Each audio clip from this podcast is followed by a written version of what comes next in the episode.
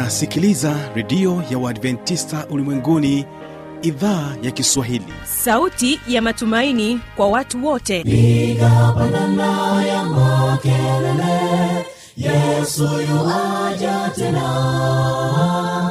Ipaza sauti imba sana yesu yuaja tena. Anakuja anakuja yesu yuaja tena. Hii ni sauti ya matumaini kwa watu wote. Inayokujia kupitia redio ya uadventista ulimwenguni awr toka kila kona ya dunia tunasikia vita njaa maafa. Hivyo washiria marejeo ya mwokozi. Piga panda ewe mlinzi yesu yuwaja tena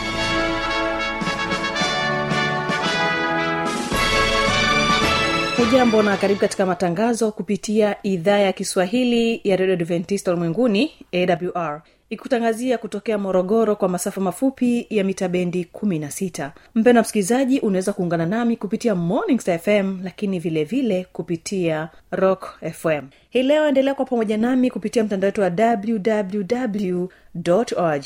Jina langu ni kibaga mwaipaja. Karibu sana katika siku hii ya leo. Leo tutakuwa na vipindi viwili na tutakuwa na kipindi cha ijali afya yako lakini vile vile siri za ushindi. Kwa upande wa waimbaji hapa tutakuwa nao waimbaji wa kwaya ya dovya wanakwambia baba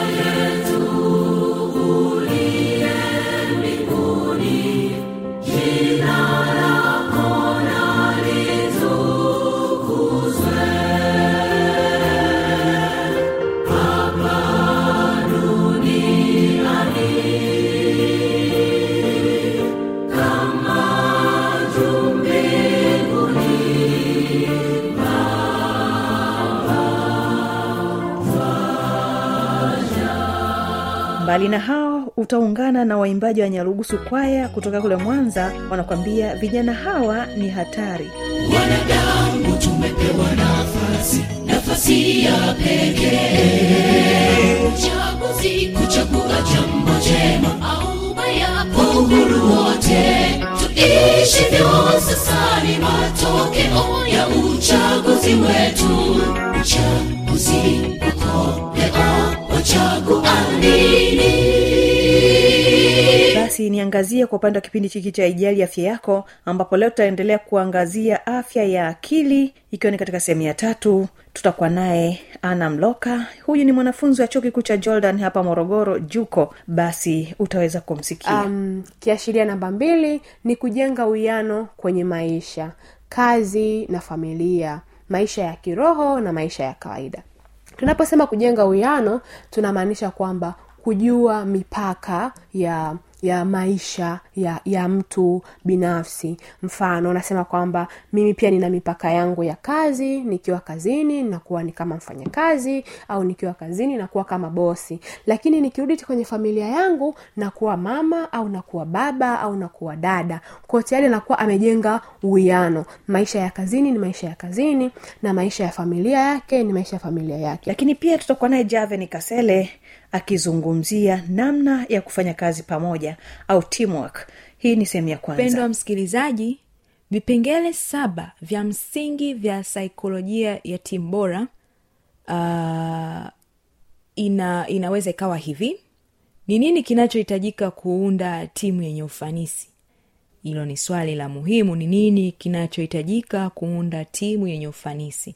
Kulingana na tesi tesi ni kifupi cha neno team emotional and social intelligence. Basi sasa msikilizaji hawa pa waimbaji wa dovya na wimbo baba yetu ndio ambao unafungua matangazo kwa hii leo. Tafadhali enda nao mwanzo mpaka mwisho wa uh, ufunguzi huu wa kipindi hiki cha ijali afya yako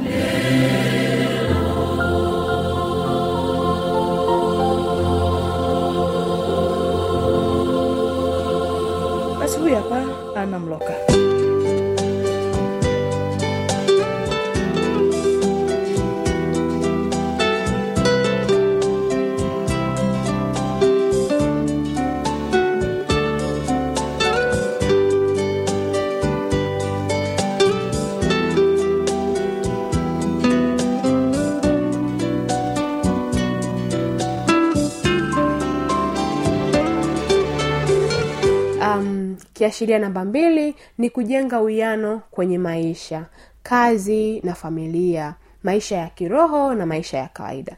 Tunaposema kujenga uwiano tunamaanisha kwamba kujua mipaka ya ya maisha ya ya mtu binafsi. Mfano nasema kwamba mimi pia nina mipaka yangu ya kazi nikiwa kazini nakuwa ni kama mfanyakazi au nikiwa kazini nakuwa kama bosi. Lakini nikirudi kwenye familia yangu nakuwa mama au nakuwa baba au nakuwa dada. Kwao tayari nakuwa amejenga uwiano. Maisha ya kazini ni maisha ya kazini na maisha ya familia yake ni maisha ya familia yake.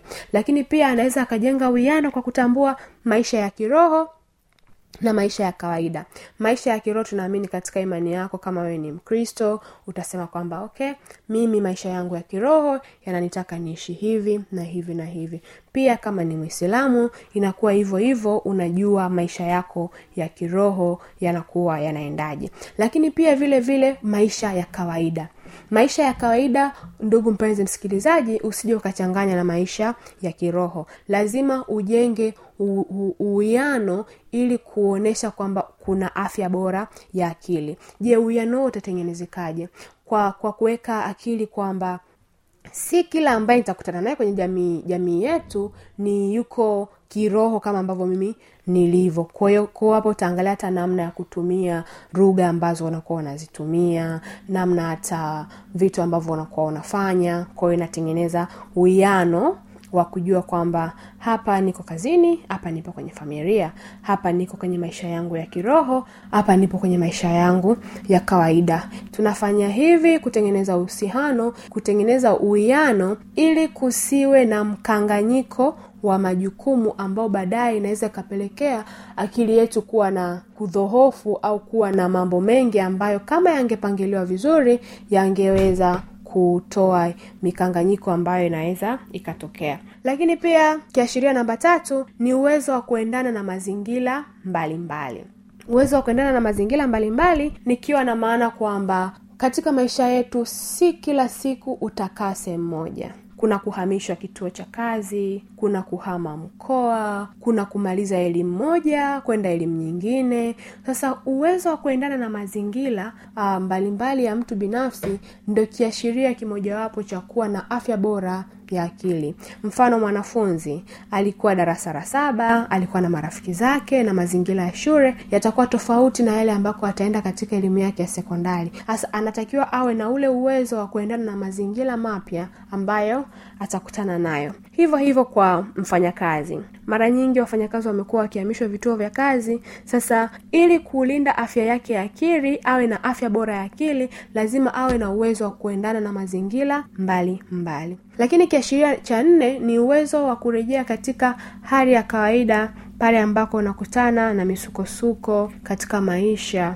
Misukosuko katika maisha ni kama kupotelewa na vitu kufilisika kufiwa na mpendwa wako wa karibu na misukosuko mingine. Sasa hizi misukosuko kwenye maisha yetu hazi, haziwezi kuzuilika. Zipo zitaendelea kuwepo na zitazidi kuwepo katika maisha yetu. Lakini sasa ule uwezo wa mtu binafsi mwenyewe kurejea kwenye hali yake ya kawaida. Mfano mzuri tunaweza tukasema kwamba mtu ambaye amefiwa na mpendwa wake atakuwa na maisha ya huzuni kwa kipindi fulani atakuwa anajiona ni mpweke atajisikia hali zote ambazo zinakuwa si nzuri kwa afya ya akili na hata pia kwa afya ya mwili. Sasa huyu mtu tutasemaje kama ni ana afya bora ya akili? Ni pale ambako anatengeneza uwezo wa yeye binafsi kurejea kwenye hali yake ya kawaida baada ya kuondokewa na mpendwa wake au mtu wake wa karibu ambaye alikuwa amezoea kuwa naye siku zote. Lakini kiashiria cha tano ni kuweza kuendana na msongo wa kila siku katika maisha. Kuweza kuendana na msongo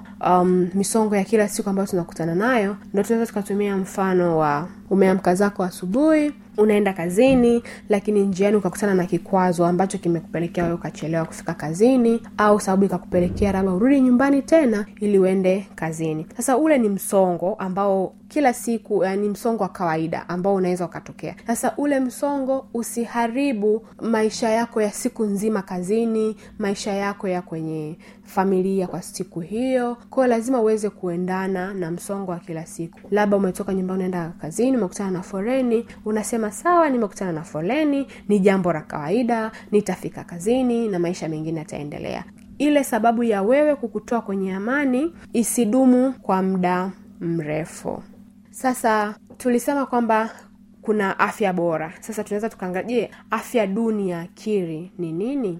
Afya duni ya akili ni pale ambapo mtu anaposhindwa kuwa na ustawi katika eneo moja au zaidi katika yale yanayofanya kuwa na afya bora ya akili. Um, tukiangalia kwa nyuma ambako tumeweza kuzungumzia tulisema kwamba ili mtu awe na afya bora ya akili lazima awe na ustawi katika mambo makuu manne. Ambayo jambo la kwanza tulisema kuendana na msongo wa kawaida wa kimaisha. Jambo la pili tulisema ni kutambua uwezo alionao. Jambo la tatu tulisema ni kuzalisha. Jambo la nne ni kutoa mchango kwenye jamii yake. Sasa mtu akishindwa kuwa na ustawi kwenye mambo haya makuu manne ndio inapelekea mtu huyu kuwa na afya duni ya akili. Sasa mtu mwenye afya duni ya akili anakuwa hana ustawi katika hisia zake hana ustawi katika fikra zake au tabia zake pia anakuwa na uwezo mdogo wa kuzielewa na kuzitawala hisia zake na tabia zake pamoja na fikra zake sasa anakuwa na uwezo mdogo wa kuzielewa kivipi. Mtu ambaye ana afya duni ya akili inaweza ikawa amekutana na jambo la kumfurahisha lakini hasilifurahie. Kwa nini? Kwa sababu amekuwa na uelewa mdogo wa kuelewa hisia zake. Au anaweza akakutana na jambo la kumuumiza kidogo lakini akaliruhusu jambo hilo likamuumiza siku nzima likamuumiza wiki mzima akajikuta maisha yake yanakuwa hayana amani. Kwa nini? Kwa sababu amekutana na msongo wa kila siku wa maisha ambao unaweza ukatokea kwenye maisha ya mwanadamu lakini akashindwa kuelewa namna gani anaweza akapambana na huo msongo.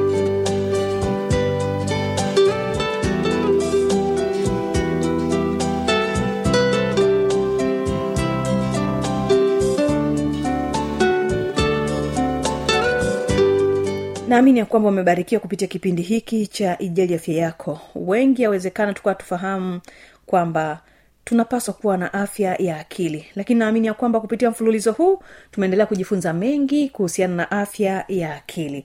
Basi kama utakuwa na maswali maoni au changamoto anwani hii hapa ya kuniandikia.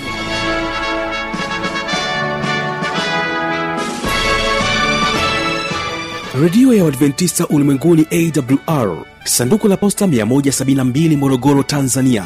Anwani ya barua pepe ni kiswahili at awrrg namba ya mawasiliano simu ya kiganjadi 745 184882 ukiwa nje ya tanzania kumbuka kuanza na namba kiunganishi alama ya kujumlisha 255 unaweza kutoa maoni yako kwa njia ya facebook kwa jina la awr tanzania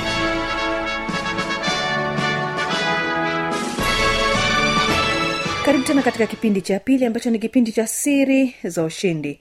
Hapa hii leo tunazungumzia teamwork au utendaji kazi kwa pamoja. Na huyu hapa javen kasele tafadhali mtege sikio.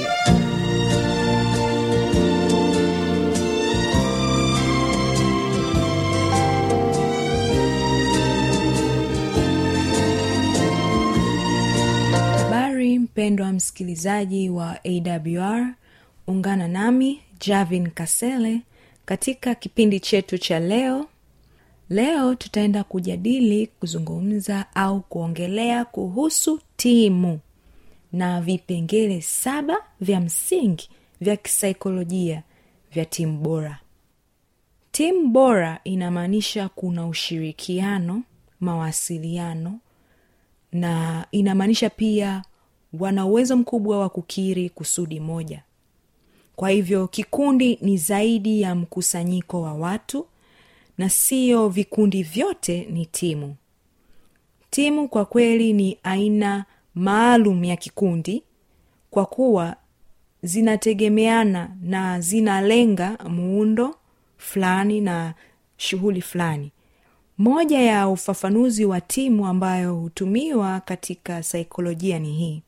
Timu ni kikundi cha watu wawili au zaidi ambao kwa kutegemeana hutafuta kutimiza kusudi moja mara nyingi kupitia utatuzi wa shida ili kufikia malengo yao na ya shirika lao. Mpendo wa msikilizaji vipengele saba vya msingi vya saikolojia ya timu bora uh, ina inaweza ikawa hivi ni nini kinachohitajika kuunda timu yenye ufanisi? Hilo ni swali la muhimu. Ni nini kinachohitajika kuunda timu yenye ufanisi? Kulingana na tesi tesi ni kifupi cha neno team emotional and social intelligence. Yaani hawa wamefanya utafiti. Hawa tesi wamefanya utafiti na wakagundua kwamba kuna ujuzi saba ambao utachangia utendaji kazi mzuri wa timu kipengele cha kwanza ni utambulisho wa timu. Kikundi kilicho na utambulisho thabiti wa timu huonyesha kuhusika hamu ya kufanya kazi pamoja na hali ya uwazi kuhusu jukumu la kila mwanachama. Vikundi vilivyo na utambulisho thabiti wa timu pia una viwango vya juu vya uaminifu kipengele cha pili ni motisha. Kiwango cha juu cha motisha inategemeana na kiwango cha nguvu na uwajibikaji wa timu.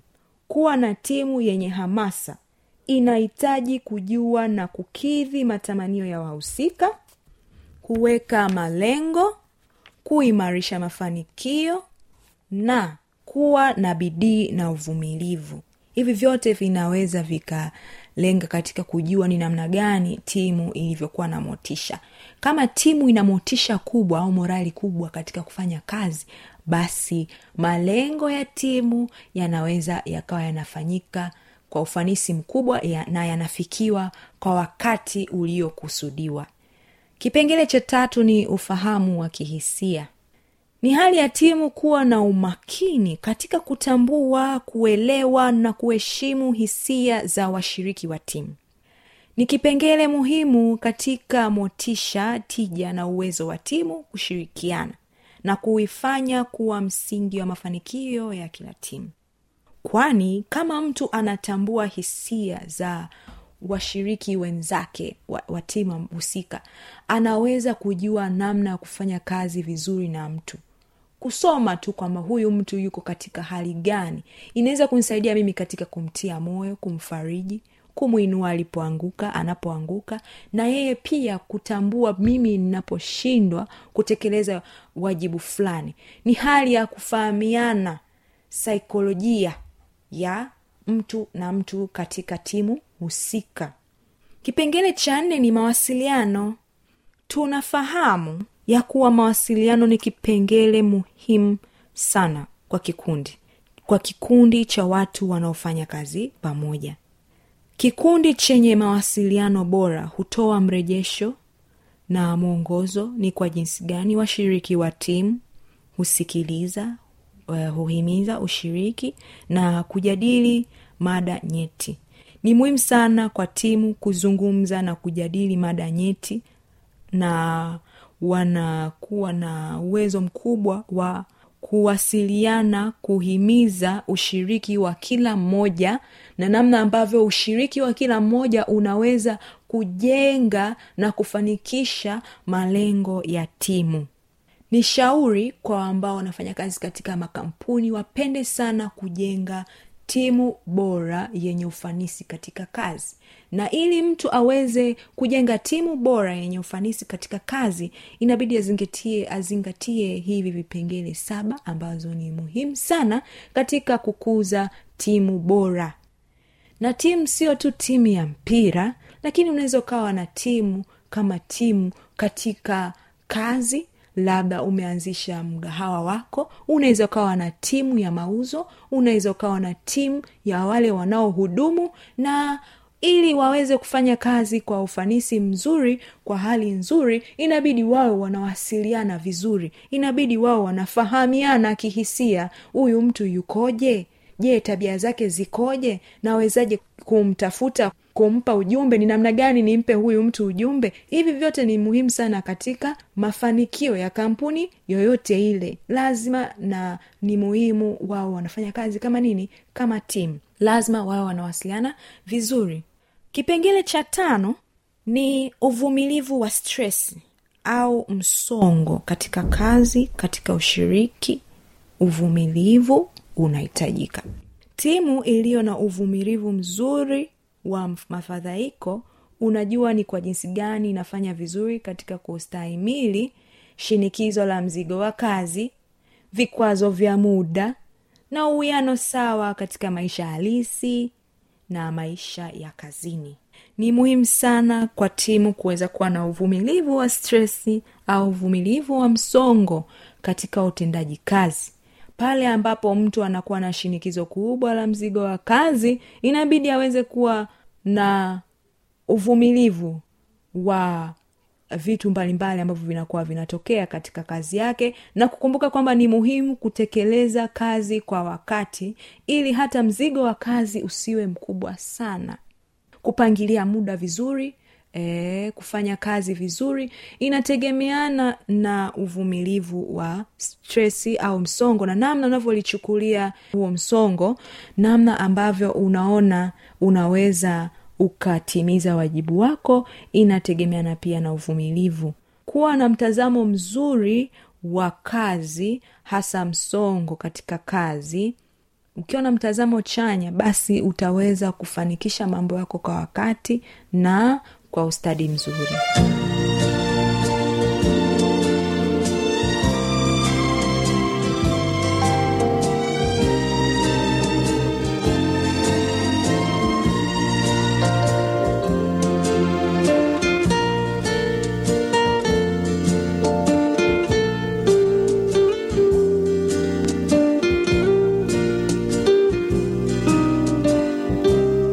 na hiyo ndio tamati ya kipindi hiki kwa siku hii ya leo.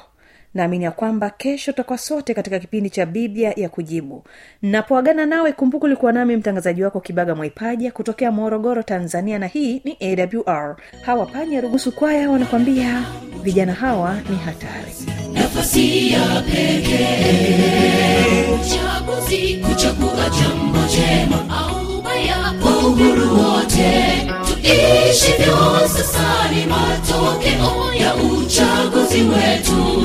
Uchaguzi wako leo wachagua wanadamu tumepewa nafasi nafasi ya pekee. Uchaguzi kuchagua jambo jema au baya kwa uhuru wote. Tuishivyo sasa ni matokeo ya uchaguzi wetu. Uchaguzi wako leo wachagua nini tunachozungumzia ni swala la wokovu. Kuchagua uzima usizubaishwe nazo raha za duniani ziletazo mauti mimi na nyumba yangu daima. Tumechagua kutumika kwa mungu ndiyo uchaguzi niona ubora. Tunachozungumzia ni swala la wokovu kuchagua uzima. Usizubaishwe nazo raha za duniani ziletazo mauti mimi na nyumba yangu daima tumechagua kutumika kwa mungu. Ndiyo uchaguzi niona bora